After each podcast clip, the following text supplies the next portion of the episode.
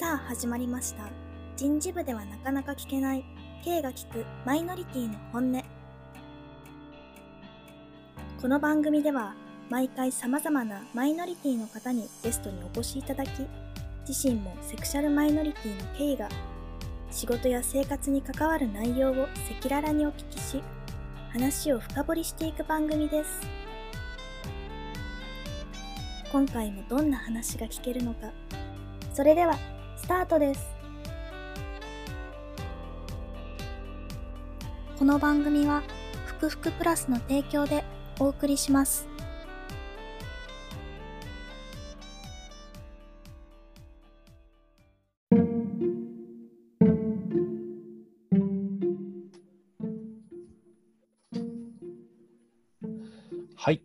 今週もお話をどんどん深掘りしていく人をゲストを呼んでおります。えっと今日は遠藤さんですね。どうぞよろしくお願いいたします。はい、よろしくお願いいたします。遠藤です。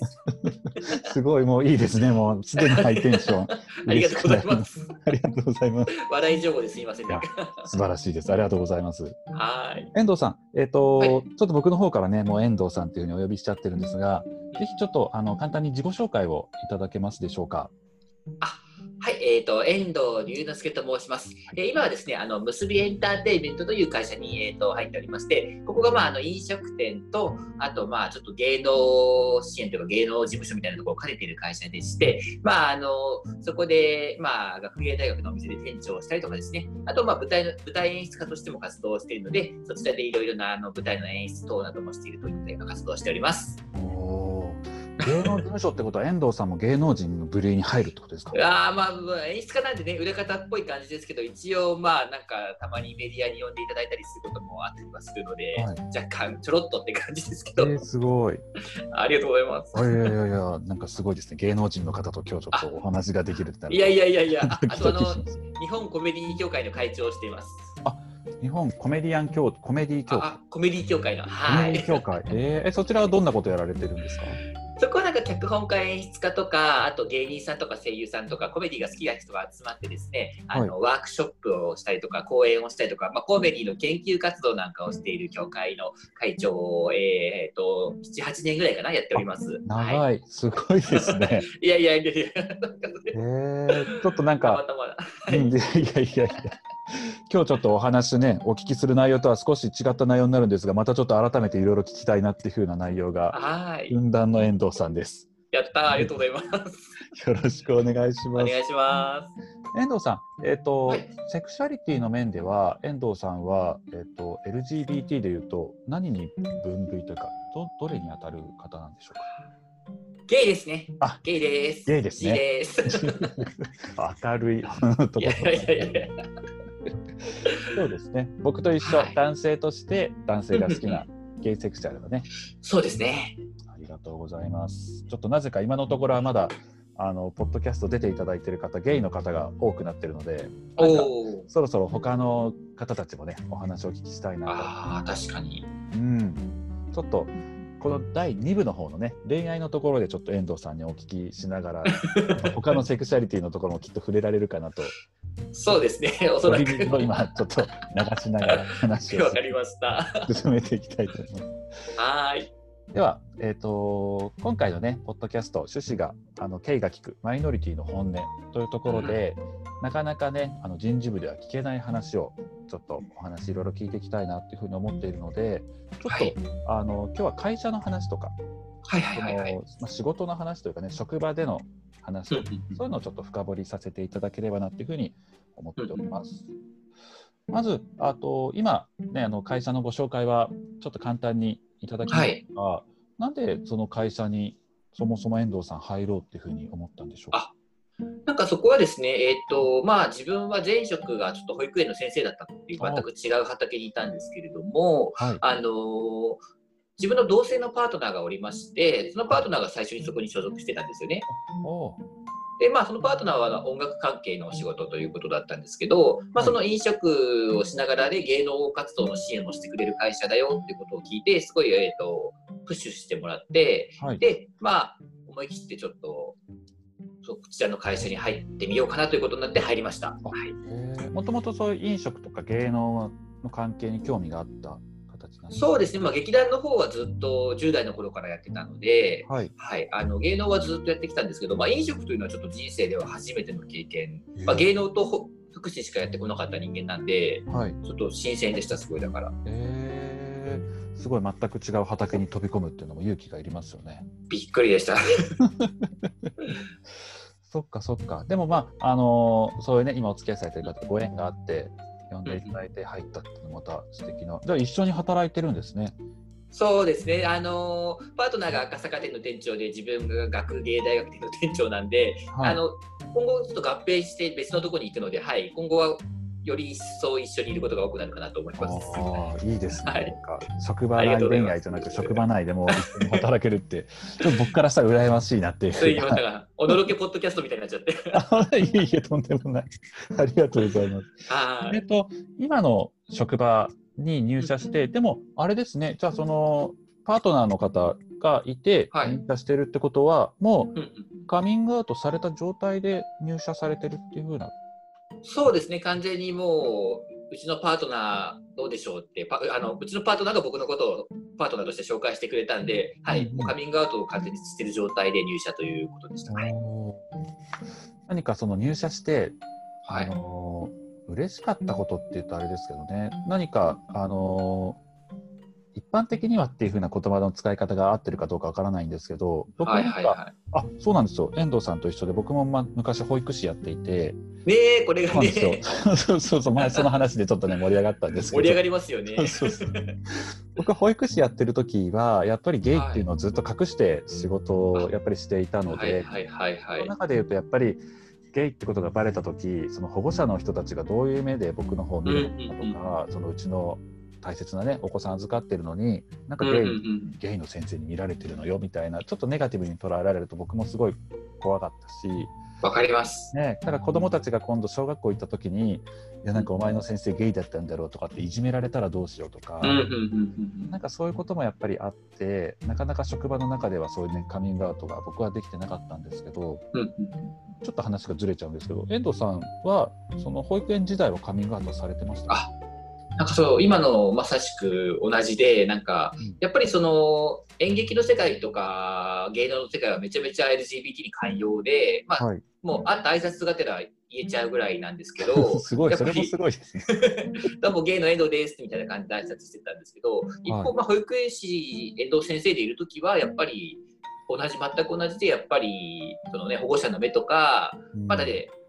若干まだねこう結婚して子供がいる人たちの枠組みの世界じゃないですか、どっちかというと。うねうん、はい、だから、まあ、もしかしたら大丈夫だったかもしれないんですけど、ちょっと自分でも怖かったんで、あの自分からは一切言わずに、まあ、芸能の方でもね、顔出しとかしてるんで、もしかしたらついちゃうのかなって思いながらも、自分からは言わずに、特に聞かれることもなく、なんか粛々と保育をやってましたね、うん、その時は。だから同じだと思います。めっちゃわかります。保育園にいるとやっぱりなんか若い、まあ、基本的にというかみんな結婚して子供がいるわけじゃないですか、まあ、あのいろんな理由があってっていうのはありますが。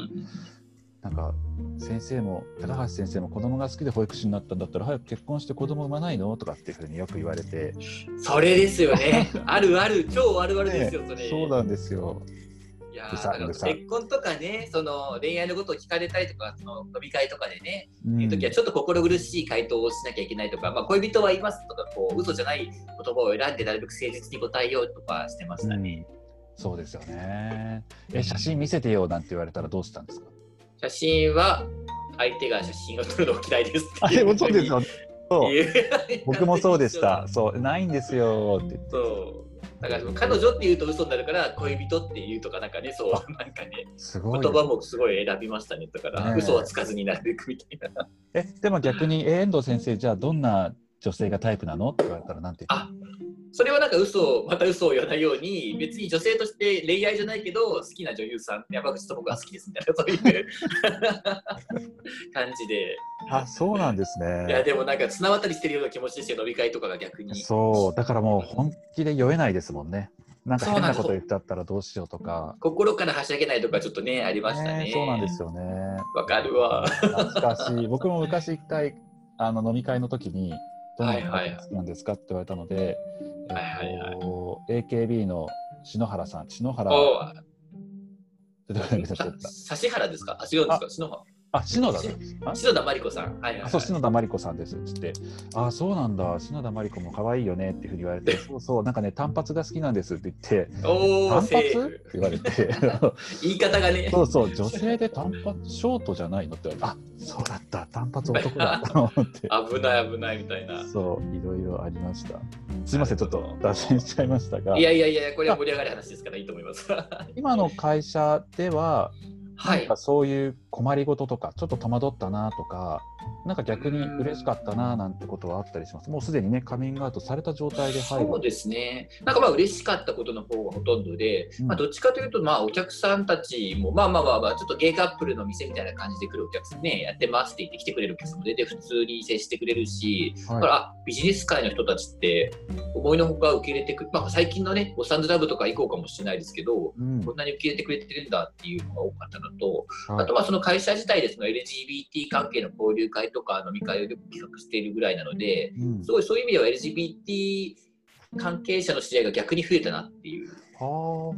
はい。こうなんかそこまであのあんまり LGBT の運動をガツガツしてるコミュニティに入るようなタイプでも自分はなかったので、うん、逆に今の会社に入った方がその高橋さんもはじめですけどいろんな方と縁が LGBT の試合が増えたなっていう思ってます。そうなんですね。もともとじゃあ、遠藤さんあんまりその LGBT ゲイの友達とかそういうのがそんなわけではなく。そうですね。基本的には保育と、まあ、演劇をひたすらずっとやってたんで逆にあんまりそっちの世界とかコミュニティに時間とかも来なかったこともあって、うんうん、関わらずに来てしまったところがあったんで、はい、へなんか友達欲しいなとか思った時とかなんかそういうのはそんなに？そうですね。だから結構まあ男女隔てなく そんな気がします、広く浅くみたいな。広く浅くですけどあのいたんで、まあ、でも今こうしてできてみればいいもんだなっていう。だから自分の中でそういうがっつり LGBT コミュニティとかにちょっと食わず嫌いがあったのかもしれないっていう反省なんかもちょっとしてますね。でも確かにね遠藤さんがあの別に中性的とかそういう意味じゃなく誰でも本当に隔てなく、楽しく話してるイメージがあるので。ありがとうございます。そう言っていただけると。楽しいです本当話してあありがとうございます、えー、いいですね。いやいやいやいや。遠藤さんは、えっ、とじゃあ、はい、今の職場とその前の職場は保育園で、うん、今まで働いてたのはその2つの職場、うん、そうです、まあ、その保育園の前に最初3人隠れそのシェルターにもいたんですけどあの母子の、はい、母子生活支援施設というところの職員もやってたりはしたんですけど、はい、そのその後保育園にって感じでしたね。はい、その施設はどういう施設になるんですか？そこはまああの例えば DV とかですね虐待の父親からのそういうケースがある場合の逃げ込む施設で、まあ、だから全国から集あのその施設に逃げ込んでくるみたいな感じで、えっと、お母さんと0歳から18歳までの子供が入居しているという20世帯ぐらい入っている施設でしたね。はい、遠藤さん、もともとそういう福祉の方にずっと興味があったんですか？うんそうですね、なんか福祉と芸能はどっちも興味があって、大学は福祉系の4年生のところに行ってたんですけど、はい、あの母親が保育士だったという影響が結構大きいかなっていうことがあって、はい、だからその、まあ、両方バランスよく最初はやっていこうかなと思ってたんですけど、だんだんちょっとね、演劇とか芸能の方が忙しくなってきちゃって、だんだんちょっと福祉の方は今はフェードアウトしちゃって、うんうん、まあ、そのさっきほどお話ししたシェルターの施設に今週1でボランティアに行くのみになっちゃってるんですけど、はいはい、関わりとしては、うん、はい、えー、今じゃあそうですね、はい、シェルターの方も行って今のところでも行ってて、うん、もう今はすでにねオープンにカミングアウトされてる状況だとは思うんですが、はい。うんうん、その保育園でじゃあ働いてる時ははい、先ほど言ってたね、カミングアウトしてなくて、なんかその飲み会の席とか、ね、周りからその結婚の話とかされた時困ったけど、なんか他にもなんか困った面とかってあったりしましたか、はい、働く上で。そうですね。まあ、逆にこう、自分はなんか女性社会の中の方が居心地がいい部分もちょっとあったりはして、なんかこう、まあね、あの、女性同士の派閥とかもあったりはするんですけど、なんかこう中立的な位置でいられるなっていうところがあって、なんか逆にちょっとある種のゲイにとっての居心地の良さみたいなのはあったかなっていうふうに、うんうん、まあ、あとそのやっぱ保護者とかもそうですけどやっぱどうしてもね保育所、子供を男女できっちり分けたりとか、うん。なんて言うんでしょうね、こう、ね、せはい、男性グループ、女性グループ、女子グループ、男子グループとかで分けたりとかの時に、まあ、もしかしたらね、心と体が一致してない子だって、もしかしたらまだね、もういるかもしれないけど、どうだろうなって、ちょっとした葛藤が、つい、つい男女でね、やっぱグループ分けしちゃう文化じゃないですか、保育園って結構。だからそことかはちょっとだけ、こう、引っかかりながらやってたみたいなのはありましたね。確かに確かにそうですねうんそうなんですよ。すごいじゃああんまり自分のことっていうよりかはその子供たちのこと第一に考えてくれてる先生だなっていうのが今聞きながら感じましたなんかちょっとね話がずれちゃって恐縮なんですがあ、いえいえい今日のニューえ。スかな？昨日のニュースかな？なんか今はいはい。あのやっぱりコロナの影響でなかなかはい学校の方にもね、あのまあどんどんどんどん通学するようにはなってきたけど、はいはいはい。なんか健康診断ちょっと前に健康診断があった時、はいはいはいはい。じゃあ今回は男子だけだから男子だけが登校するはいはいはいはいはいはい。今回は女子だから女子だけが登校するはいはいはいはいはいはい。先ほど言われたトランスジェンダーの子がなんかちょっと宙ぶらりんになっちゃったってことは、はいはいはいネットニュースで見てうんああそっかーっていうのがね。それは確かに。なんかそこはね、トランスジェンダーの人とか一番辛いとこですよね、きっとね。うんうんなんかそういう男女の着替えとかで関係で言うと、今ちょっと思い出したのが、その保育園に、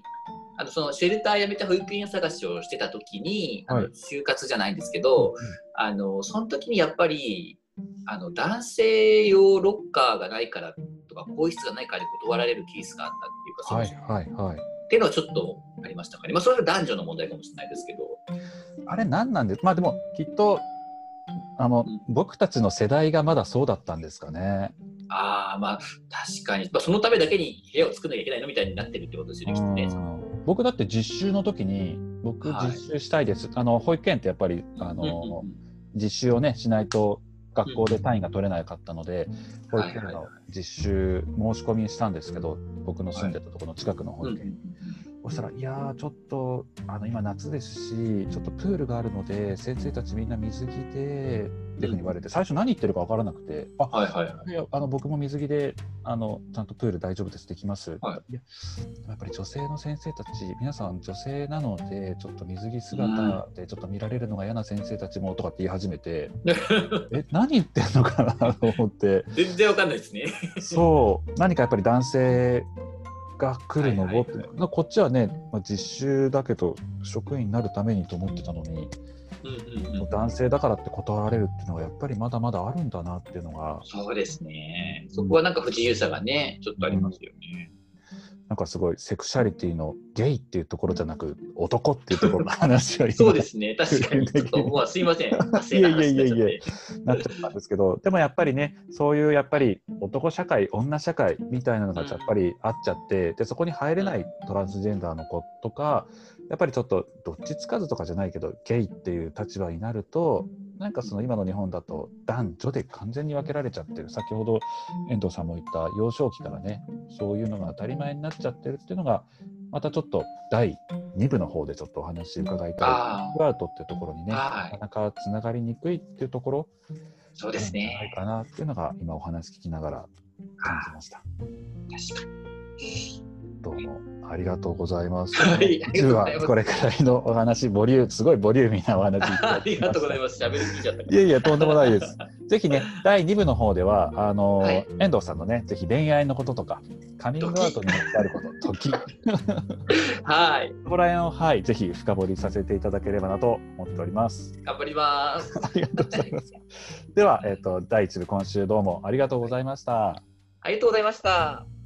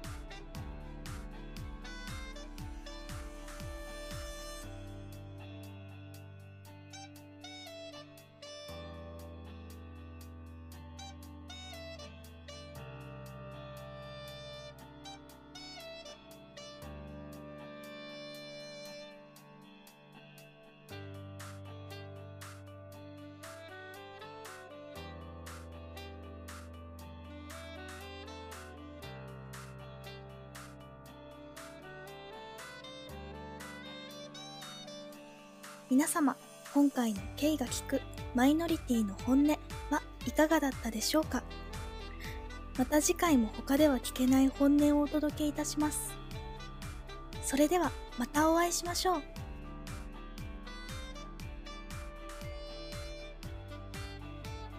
この番組は、ふくふくプラスの提供でお送りしました。